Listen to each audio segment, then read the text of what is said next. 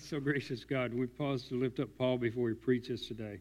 You bless us so much, God. You're so good to us. You bless us with this man and all the things that he does. And you bless us through him each Sunday when he preaches, God. I pray that his words will be your words today. That you would teach us, God, that you would preach to us from this scripture that you want us to hear. I pray, God, that we would leave from this place knowing that we've heard your voice and that you will bless this man as he does it. In Jesus' name, amen. Thank you, Bill.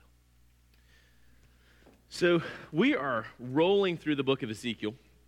The book of Ezekiel, we found out, is typically not a book that a lot of Christians spend a lot of time in in their quiet times. And so, as we're going through Ezekiel, here now, starting in the verse 12 of chapter 14, we're going to talk about the judgment of God, not a popular topic. So, I, I want to get into some of the judgment of God and kind of maybe answer some burning questions, or at least some questions our culture has. So, starting with verse 12. Then this man, then this message came to me from the Lord. Say it now with me. Son of man. Okay. Suppose the people of a country were to sin against me, and I lifted my fist to crush them, cutting off their food supply and sending a famine to destroy both people and animals alike. Even if Noah, Daniel, and Job were there, their righteousness would save no one but themselves, declares the holy sovereign Lord. Or suppose I were to send an an invasion of dangerous wild animals to devastate the land and kill the people. Even if these three men were there, the sovereign Lord swears that it would do no good. It wouldn't save the people from destruction. Those three alone would be saved, but the land would be devastated. Or suppose I were to bring war against the land, or the sword, and I told enemy armies to come and destroy everything. Even these three men, were they in the land, the sovereign Lord swears that they would not, they could not save the people. They alone would be saved. Or suppose I were to pour out my fury by sending an epidemic of disease into the land, and the plague killed people and animals alike. Even if Noah, Daniel, and Job were there, the sovereign Lord swears that they could not save the people. They alone would be saved by their righteousness. Now, this is what the sovereign Lord says How terrible it will be when all four of these fearsome punishments fall upon Jerusalem the sword or war, famine, beasts, and the plague, destroying all her people and animals. Yet there will be survivors, and they will come here to join you as exiles in Babylon. And then you will see with your own eyes how wicked they are, and you will feel better about what I have done to Jerusalem. When you meet them and see their behavior, you will agree that these things are not being done to Israel without cause, says the sovereign Lord.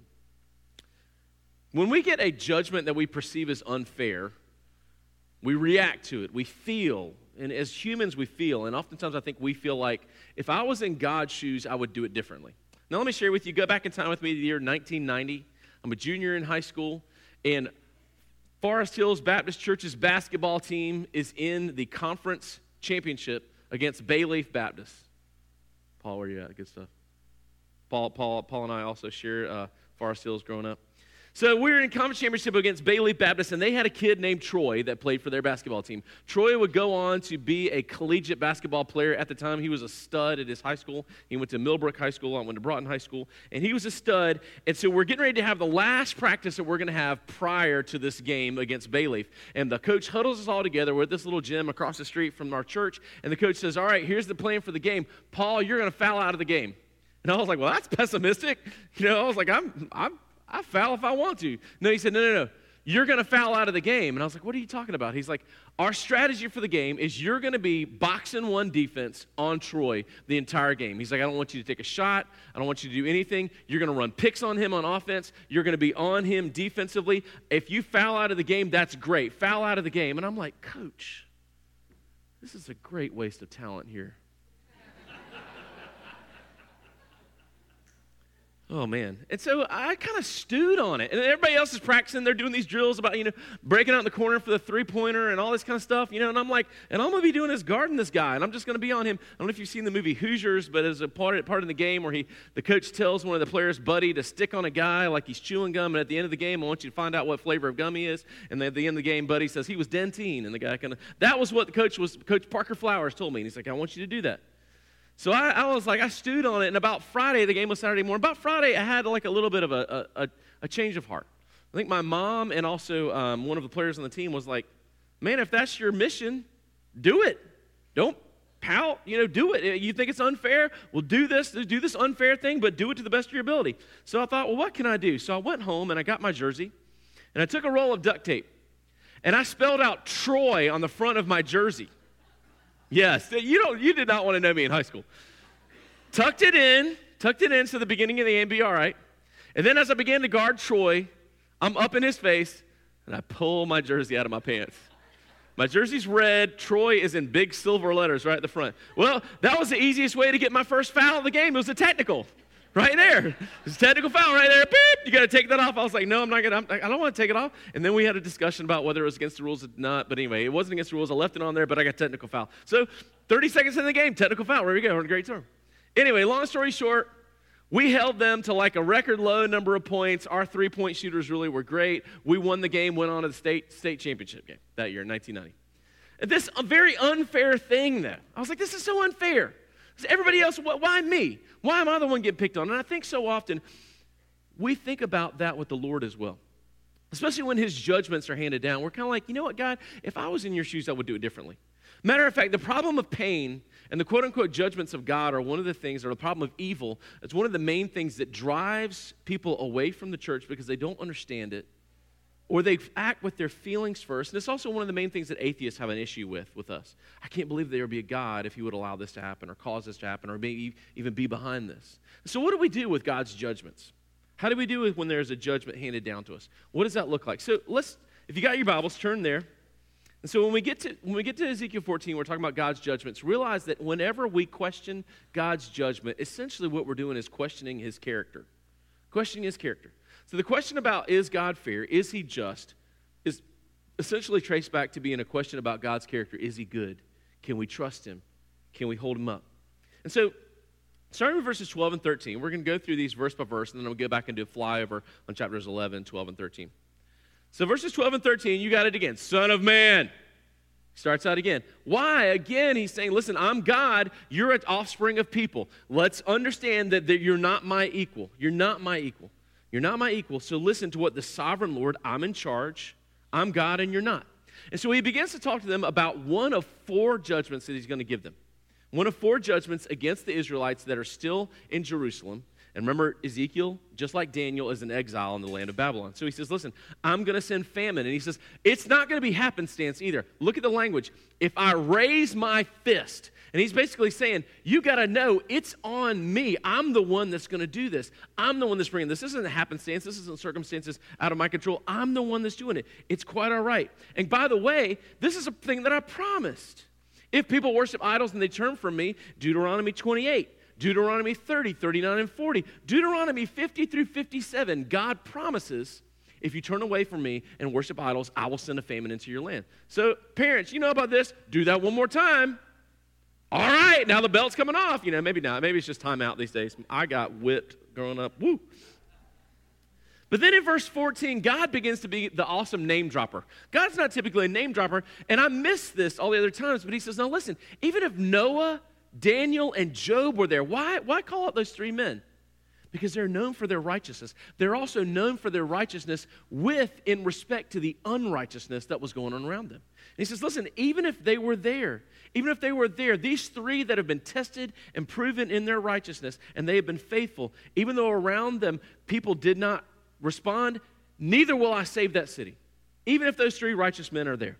So in verses 15 and 16, he talks about a different kind of judgment wild animals. This is amazing. I don't know what this would have been like, but imagine a land so overrun by lions or jackals or whatever that you couldn't let your children play outside. And he says, What if I send wild animals?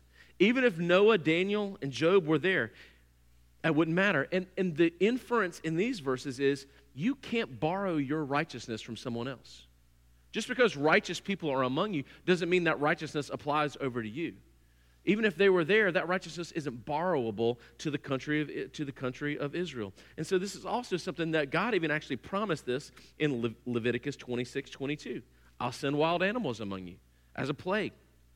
Then verses 17 through 18 talks about war, and the word, if you've got the NIV, says the sword. Now, the word the sword is used 86 times in Ezekiel. Do you think God wants them to understand to say, listen, I'm sending a foreign army to come and invade you. Yes, they're idol worshippers. Yes, they're pagans. But just as C.S. Lewis would say, even pagans are God's pagans. And so why he uses the word sovereign, he says, I will be the one in charge. Once again, this was promised time and time again. And if you want to see a different reflection on it, mark in Habakkuk 1 5 through 11. Habakkuk then describes what's going on when this invading army comes in and plunders Jerusalem and plunders Israel. And he says, It's going to happen. Even though they're pagan armies, they're my pagan armies, and I will send them in there. And then verses 19 to 20, he talks about plagues and pestilence that he will send plagues and pestilence on the people.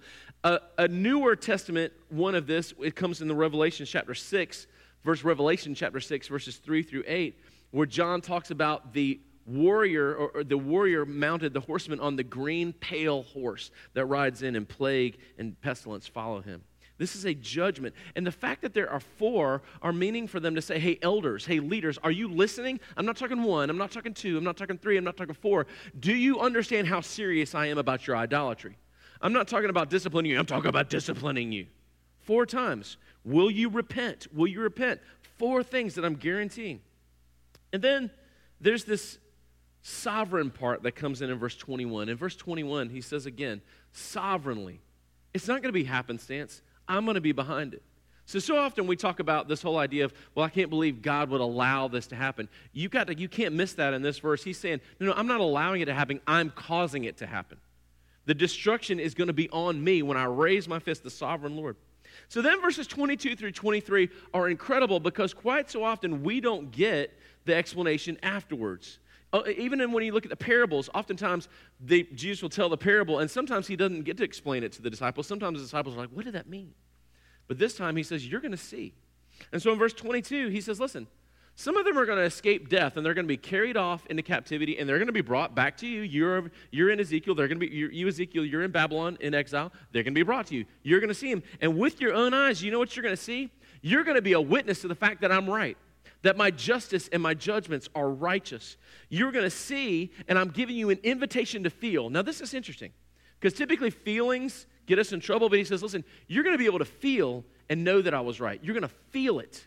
And you're going to then testify and be my witness. Hey, I saw the kind of people that God was having his justice and wrath on. He was right. He was right. They're going to come among you. And this is super important because we're going to talk about this later.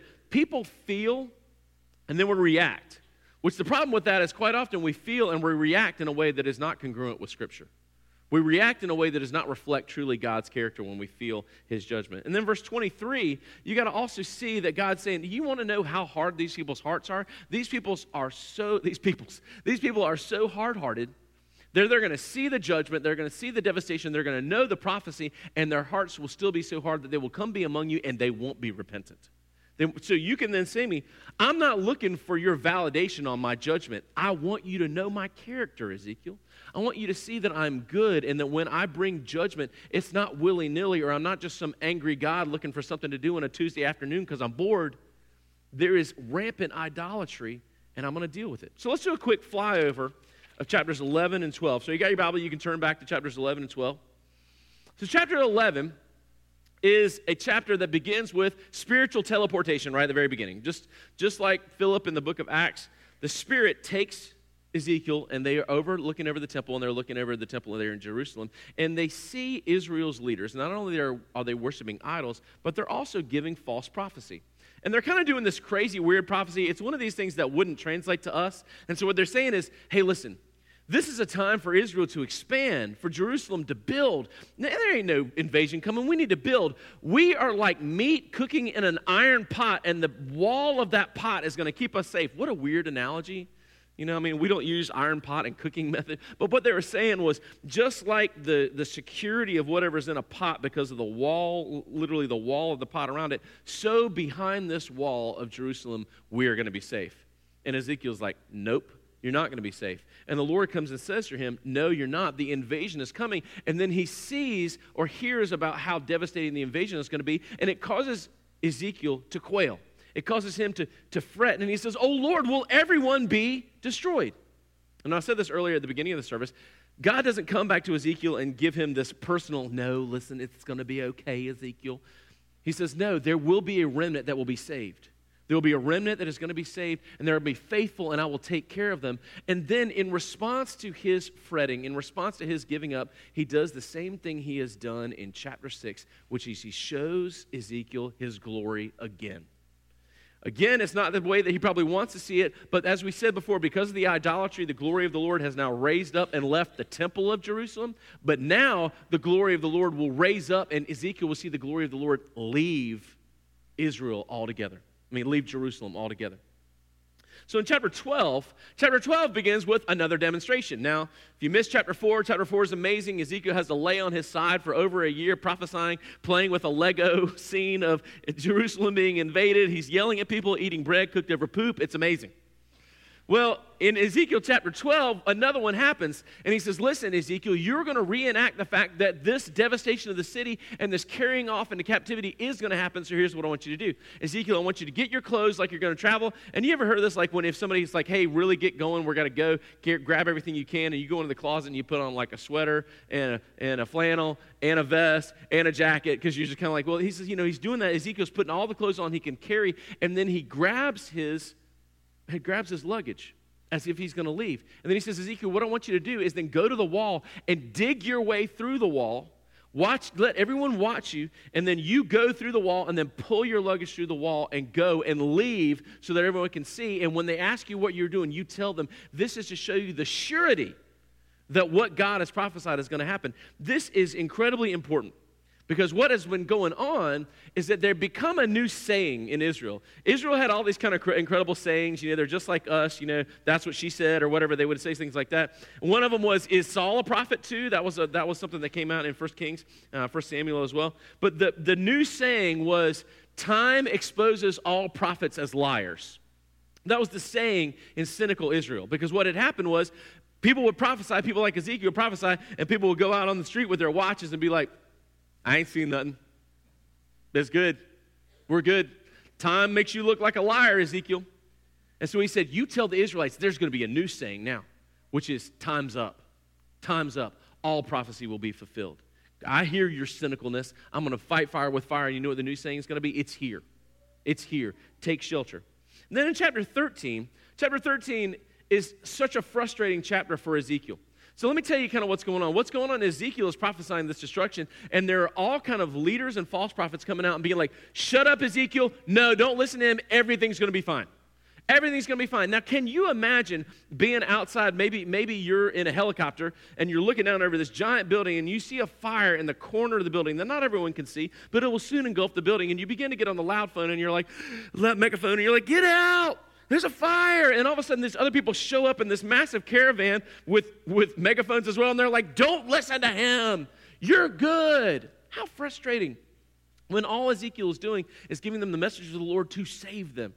And people begin to speak false to them and they say, Don't listen, don't listen. No, all is going to be well.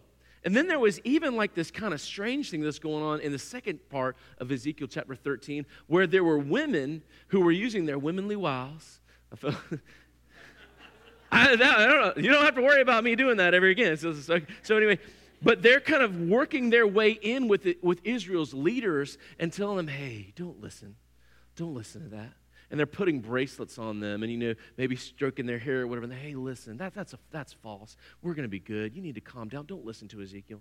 And God says, there's going to be a special judgment for you all who speak falsely against what I'm saying that I'm going to do. And then we get to chapter 14, and all you know what breaks loose. And he says, Here's what's coming it's going to be a fourfold judgment against Israel. Well, we here in 2019, we don't, we don't like that. We don't like that. You know why? Because we like the God that is just sweet. You know, we like the precious moments figurine God in Lifeway. We just like that. He's there. He's kind of got some angel wings, a little, a little too small, you know, because it's cute. So it's a cute little halo right there. And he's playing a harp, and with this hand, he's blessing everyone. That's the God that everyone likes. No one likes this wrathful God that we have that shows up, but it's not wrathful based on nothing. And it's not judging based on nothing. It's judging based on people's blatant sin. And he's not just coming out of nowhere, he's promised them that it's coming. But what do we do when we question God's character? When you have, when you have conversations with people who are not believers, they're going to bring these things up. Well, I just can't believe God. If there was a God, why would he allow this to happen? If there was a God, why would he do this? If there was a God, then why was there this outbreak of Ebola? Or if, you know, we don't know the answers to those questions, but we do then go back to the character of God that we know as revealed to us through his word. So, the first, I want to, about God's judgment, I want to make an appeal to you as a believer. And if you're not a believer, that's fine. Just hear what we hear. You're invited in the huddle. This is what we say in the huddle. Here you go, you're invited. I want to appeal to the believer about God's judgment and God, God's justice and God's judgment. That we're going to feel. We can't help it. We're going to feel about something. We're going to feel about it and we're going to react. That's how we are. We're feeling creatures. Now, I began to realize that I am not a very compassionate person. That one of our pastors here on staff, like, she will hear that someone passes away and immediately she breaks down and she's, I'm so sorry. And I'm like, somebody passes away, and I was like, yeah, they're old. and I'm like, oh, wait, I mean, like, God bless their family. You know, I mean, what's wrong with me? But, but when we see a judgment, and when we see something happens and we perceive an injustice, we immediately react, and that's our feelings coming up. Our feelings are fine. God created us with feelings. But our feelings need to be in check with what we know about God's revealing himself to us through the full counsel of Scripture. Through the full counsel of Scripture. So, Ezekiel 12 13. Ezekiel 12 13, if you want to go back and look at that, if you got your Bibles. Ezekiel 12 13, actually, it's uh, Ezekiel 11 13. In Ezekiel 11 13, he sees this Israelite leader die. He sees it in his vision. And then it says this Then I fell face down in the dust and cried out, Oh, sovereign Lord, are you going to kill everyone in Israel? Do you know what that boils down to when we put the feelings in it? God, it sure doesn't seem fair that that would be your judgment. It sure doesn't seem fair that you're going to do this. It sure doesn't seem right that you would do this. And in reality, God is very gracious to him because he cries this out. God shows him in the later part of Ezekiel 11. He says, Listen, there's going to be a remnant. I'm not going to wipe everybody out. But also, then he shows him his glory. And he reminds him of his character. And I want to say just a short little thing about this. If we knew what God knows, we would trust what God does. If we knew what God knows, we would trust what God does. So, the beautiful part about the second half of chapter 14 is that then he says, Listen, I know that I've told you all these things, the, the judgments that I'm going to bring against the Israelites there in Jerusalem. But I'm going to let some of them come and be brought into captivity, and they're going to come meet you in captivity, you and Daniel, in Babylon. And then you, with your own eyes, you're going to see that my judgments are right. You're going to see that I am just, that I am true. If you knew what I knew, you would trust what I would do. Now, the problem is, is that what we know and what we feel quite often truly don't line up. They truly don't line up. And we are always at war with what we know in Scripture and what the truth of God is. We're always at war with what we know about that and what we feel. And so part of this is we're gonna we're gonna wrap up worship here in just a little bit with a song called Sweetly Broken. But the song Sweetly Broken has at its chorus at the cross. That's all you need to know. Because in reality, when we feel that something has been unjust and we're tempted to say, Where are you, God? God, if I was God, I would have done it differently. If I was in your place, Lord, I would have done it differently. We need to then, we don't have to, we can go to all different places in the scripture where God reveals his justice, his goodness, his truth, but really the first place we need to go is to go to the cross. And yeah, go to the cross and let your feelings loose. Go to the cross and let your feelings loose. Look up at the Savior, bruised, battered, scarred, beaten, put down, mocked, and rejected, dying in front of you for your sin. Look at that. Let your feelings go loose. Where do your feelings lead you? Your feelings have got to lead you to a place of, I am unworthy, and this is not fair. Is it? It's not fair. It is not fair. And what we know, though, however, is at that moment, the justice of God was working. At that moment, the justice of God was working. I was talking with the students at HCA this past week, uh, John 14, 6, where he says, where Jesus says, I'm the way, the truth, the life. No one comes to the Father but through me. That is wedding language right there. This wedding language. I'm going to go prepare a place for you. In, in, in the wedding, in, in that way, the way it was, was a young Jewish man would get engaged. He would go work. He would go work to build a place and then come back and get his bride and take her with him. So when Jesus says, I'm going away to prepare a place, what he's saying is, I'm going to go do the work. I'm going to go do the work to bring you here with me. Is it going to be fair? No. It's not fair. And yet, the justice of God was accomplished in that moment where the sin of the world was placed on Christ. He took it to the cross, killed it, killed and murdered death. And in the injustice of that moment, justice was served. Now, if you were God, would you have done it that way? No. Why? Because if you knew everything that God knows, you would trust what God does. So, my challenge to you is when you perceive an injustice, when you see, you're like, why doesn't God stomp out this evil? Why didn't God do something with that? When you perceive that, let that feeling first take you to what you know about God, how He has revealed Himself to you in His Scripture, and let it take you to the cross. And the second thing is this this is the beautiful part. I was listening to Ravi Zacharias this past week, and uh, he was kind of, I told Danielle, it was such, you know what, I know you guys, I know that you pray for me because stuff just happens during the week that, you know, it's kind of just random. And uh, I'm, I'm, listening to a podcast of Ravi Zacharias, and he begins to talk about the judgment of God. And I'm like, how cool is that? Here I am. Good, because the commentaries are kind of dry this week. But anyway, this is this. Second point, and this is the last thing. Everyone wants justice, but in order for justice to prevail, there's got to be a judge. Everyone wants justice. It, it's this it's this hot topic right now. Everyone wants justice, but in order for there to be justice, there's got to be a judge. There's got to be a judge. And so in chapters 10, chapter 11, chapter 13, we need to understand that justice is tied to exposing the truth. In chapter 10, chapter 11, chapter 13, God peels back what's going on inside the temple. He peels back what's going on inside the homes of the leaders of the, ch- of the church uh, uh, of Israel. He peels back what's going on in the secret bedrooms of these women false prophets. And he says, I want to expose the truth so that you will see that when justice comes, it's a result of this. Now, we need to understand that chapter 14, when we first we want to jump right in and we go, yeah, there's injustice against me. Chapter 14 is talking about justice being served against a nation. Now, we can extrapolate that down and talk about when things are just or unjust to us. But he's talking about a nation at this point. He's talking about a nation. And so, again, he's saying to Ezekiel, hey, listen, Ezekiel, if you knew what I know, you would trust what I do. And so, atheists and progressives, they lament the so called fairness of God. They, they, they, they, they lament the fairness of God. And I want to say to you, by what standard are you judging something to be fair? By what standard? Are you judging them by the standard of 2019? Because in 1919, what was considered fair then will be considered a great injustice right now. Are you considering fairness based on the culture of America in 2019? Because what we think is incredibly unfair is incredibly just and fair in Africa, and vice versa. So, by whose standard are you judging? In order for there to be justice, there's got to be a judge. So, who's it going to be? Is it going to be you? Who are you going to pick?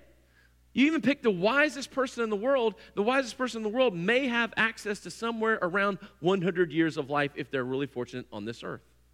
What have they seen? 100 years of things. What have they read? As much as a person can read. What have they been exposed to? 100 years of things that people can be exposed to. Let's transfer that to the Lord. What has he seen? Everything. What has he known? Everything. What has he done? Everything.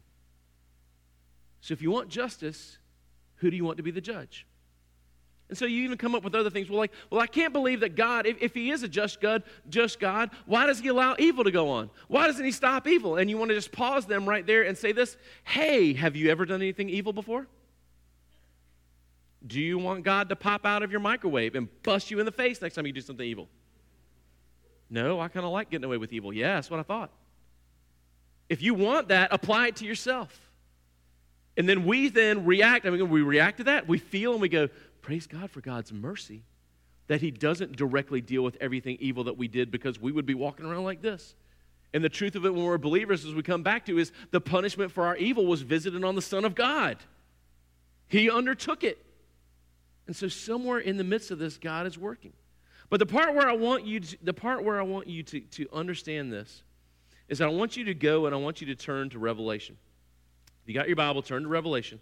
You turn to Revelation 14, starting with verse 15. And we're going to talk about the judgment of God. This is the reaping and the harvest of the earth when the judgment of God is carried out to his finality. In verse 15 in Revelation 14 says this Then an angel came from the temple and called out in a loud voice to the one sitting on the cloud Use the sickle, for the time has come for you to harvest. The crop is ripe on earth. So the one sitting on the cloud swung his sickle over the earth, and the whole earth was harvested. After that, another angel came from the temple of heaven, and he also had a sharp sickle. Then another angel who has the power to destroy the world with fire shouted to the angel with the sickle Use your sickle now to gather the clusters of the grapes from the vines of the earth, for they are now fully ripe for judgment. So the angel swung his sickle on the earth and loaded the grapes into the great winepress of God's wrath. And the grapes were trodden in the winepress outside the city, and the grape juice, like blood, or like blood, flowed out from the winepress in a stream about a hundred miles long and as high as a horse's bridle. Right here.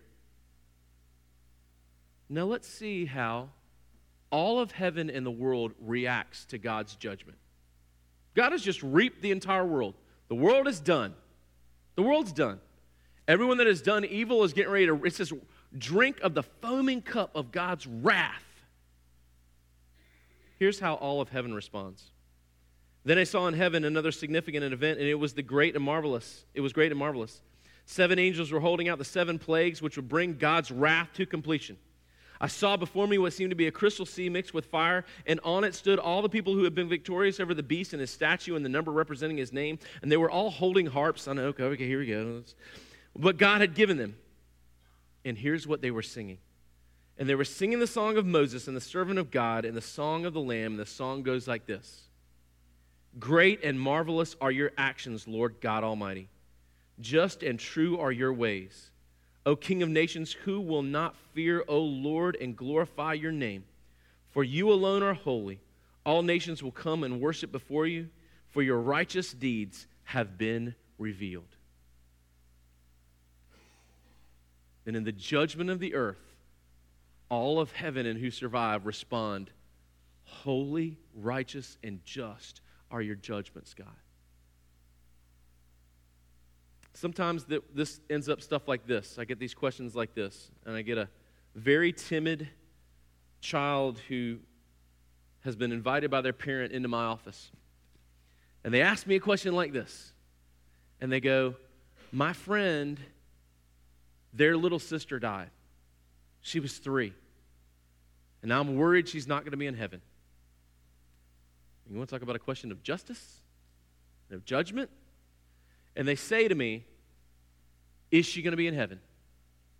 And these are the moments that I dread and love. Because it's where the rubber meets the road, isn't it? These are the questions that we all wrestle with. And when we reflect on Romans 14 and 15, we reflect on Ezekiel 14, and we go back to the cross, I can confidently look that child and look that parent in the eye and go, What? I know that the Lord's going to do the right thing. In the end, the Lord does the right thing. In the end, God does the right thing. If we knew what God knows, we would trust what God does. And I invite them into Scripture. What does the Lord tell us about how He loves us? What does the Lord tell us about His grace and mercy? What does the Lord reveal to us about His own sacrifice for us so that we could be with Him for all eternity? And then we go back to the Psalms for the Lord is gracious and compassionate, slow to anger, and rich in unfailing love. And I don't respond to that child with feeling.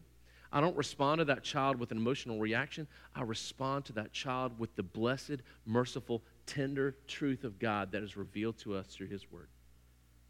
So I'm going to invite you here at the end of the service to respond as well. And we're going to talk about the cross, and we're going to talk about the goodness, and we're going to talk about the revealed grace and mercy of our Lord and that his judgments and his justice are good, and he is holy, true, and just. Let's pray.